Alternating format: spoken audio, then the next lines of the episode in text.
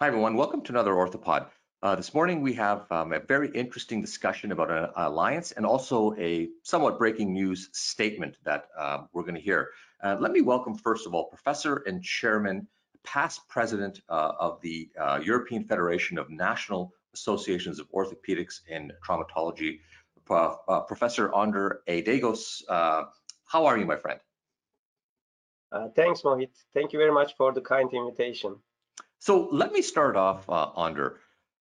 What is the Alliance of International Organizations of Orthopedics and Traumatology?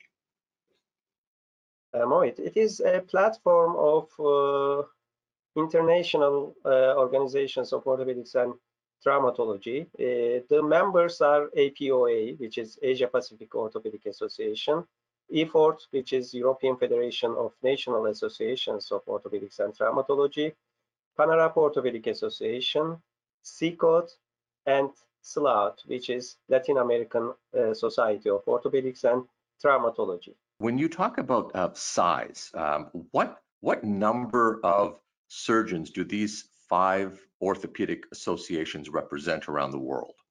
The members of the uh, organizations uh, are uh, various. I mean, when we are talking about APOA, it has 65,000 members if okay. Uh, from 25 countries actually.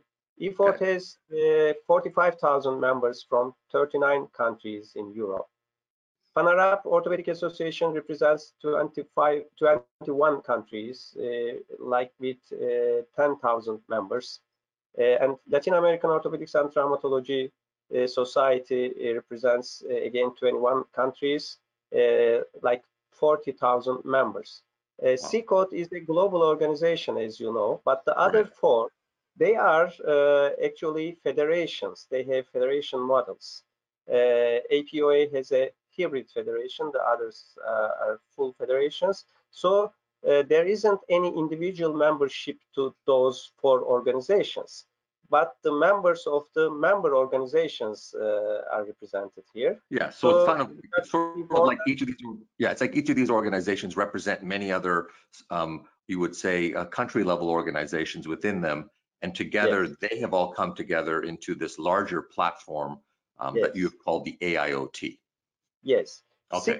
Only SICOT has individual membership uh, within these organizations, and it has uh, uh, members from all over the world, but uh, the it has weak link with the national societies. So the, the connection between the national societies and SICOT is not uh, strong as the others.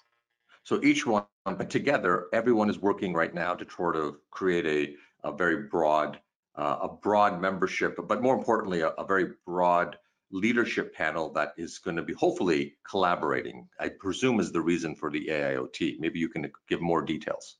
Yes, actually, we uh, established this plat this uh, organization, this alliance, as a platform to uh, facilitate communication and to increase the collaboration between the leading uh, organizations uh, of orthopedics and traumatology. Uh, of course, there may be some other organizations. Uh, why these five? Uh, if you look at the situation in the world, we have, for example, ASEAN Orthopedic Association in Asia Pacific. Uh, they have eight member countries, but all these, all of these countries are represented well in APOA. And in Europe, we have uh, NOF, Nordic Orthopedic Federation, uh, but but they have also eight member countries represented in EFORT. And a similar situation eh, is also there for um, Medi Mediterranean Orthopedic Federation. They are represented in the others. So we choose so, that five. So right. So if I'm correct, then what you're saying is yes, there may be many um, other organizations that fill the fulfillment of being an organization that works with other smaller organizations. But the reason you chose the five you did was because they developed all of them. So even the some of the smaller ones, for example, they would also yep. be included. So they're not being excluded per se. It sounds like they're being included in the larger in the larger overall vision. Yes. Okay, that's great. Yes, you are completely right. Uh, okay. In the beginning, first start with a uh, with a memorandum of understanding between APOA and EFORT, and uh, there was also some agreements uh, between uh, some of these societies to have some uh, common educational programs. But the first memorandum of understanding was between APOA and uh, EFORT, and then in 2018 during the EFORT Barcelona Congress the leaders of the or of these organizations came together and then uh, they decided to establish that alliance as a platform and a memorandum of understanding between these five uh, was signed. Uh, and then we had another meeting uh, during uh, lisbon congress in 2019 and we we were supposed to have our uh, uh, larger meeting, let's say, this month uh, in Antalya, in our first uh, scientific meeting. Uh, it, it, was supposed to be an orthopedic trauma uh, course, but unfortunately this COVID-19 mm-hmm. situation blocked it and we postponed it. So, but it does, um, in a in a positive way, have gotten you to think together about what you can be doing for COVID. And you know, what I what I've had the privilege of being involved in with you recently has been um, your work uh, together to put together what uh, what you will be releasing, I believe, very soon, if not today, uh, based on the timing of this video, um, a sort of a best practices platform statement from the AIOT, which is actually a fairly fairly uh, significant accomplishment from the group, given the fact that it represents hundreds of thousands of of surgeons who work across many, many countries, hundreds of countries. So it's a very unifying and important statement and getting so many leaders together to do this, I think is almost quite frankly unprecedented in this time. Can you speak a little bit to how that the process of this best practices uh, document came up? Uh, let me start from this. Why do we need an alliance? It, the, the basic idea was to have a platform uh, to collaborate better. And uh, this uh, COVID-19 joint statement is maybe uh, the best way of uh, collaboration. And uh, when we were having our Zoom meeting with the leaders of the group uh, after that uh, COVID-19 uh, outbreak began, we decided to have a joint statement. And we, of course, we wanted to have some key recommendations to the global orthopedics and traumatology community, uh, which can guide them in uh, general, which can guide them in their outpatient and uh, outpatient care and elective uh, procedures uh, management, and also which can guide them in emergency procedures and risk mitigation strategies. that was the idea, and the group was positive about it. And then Uh, with the document uh, which was created uh, uh by Ortho Evidence, uh, we also worked on that, and the the the document, the joint statement, was created, and hopefully it will be on the it will be featured on the websites of each five orthopedic and traumatology organizations next week. You know, things are changing so rapidly, Önder, that you know, how how do you plan as an alliance to broadly think about, you know, helping the other associations, the other societies, as well as the member surgeons around the world um, as yeah. they think through COVID? What are some of the big tasks of this um, alliance that you're hoping that they can do together? Yeah, you know, uh, it's not only for that COVID thing, but it's it is uh, by providing a platform, a common platform it can help us to provide uh, unity to be stronger in a global level.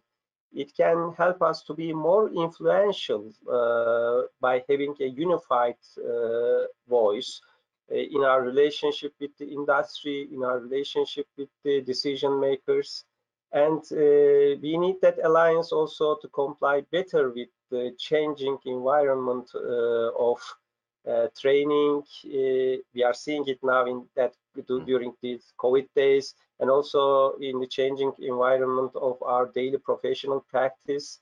It can help us to be able to use the global sources in a more rational way in training in daily professional practice let's say actually it can help us to to be able to see the big picture and we can take the advantage of the sharing eh, of sharing the experiences of other uh, organizations other regions for better governance and for better service. We can avoid duplications. That was the idea behind creating that platform.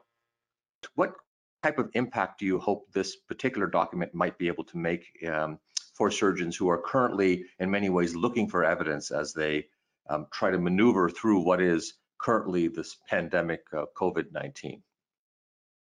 Yeah, we are living in a global world now, but we we can we have our uh, regional uh, uh circumstances, and we uh, this document uh, tried to guide us in general. I mean, we can have our specific situations, but I think this short document covers the main issues. And while we are practicing, while we are trying to help our patients, I think if we can take these points into consideration, we can be more helpful to the people.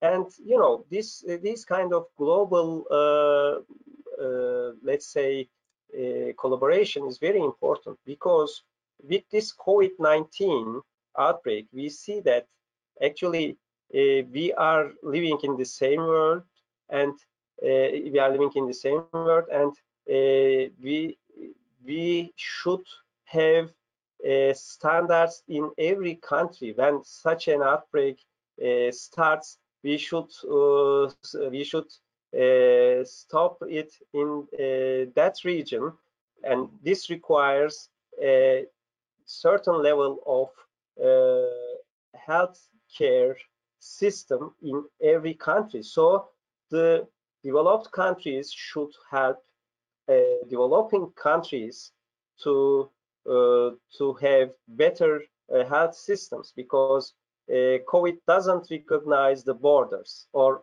any other hmm. possible future microorganism or situation will not recognize borders. So we are living in the same world. Thank you very much again, Önder, and thank you so much for representing uh, what to me is an unprecedented alliance and an unprecedented collaborative effort uh, by the AIoT. Thank you.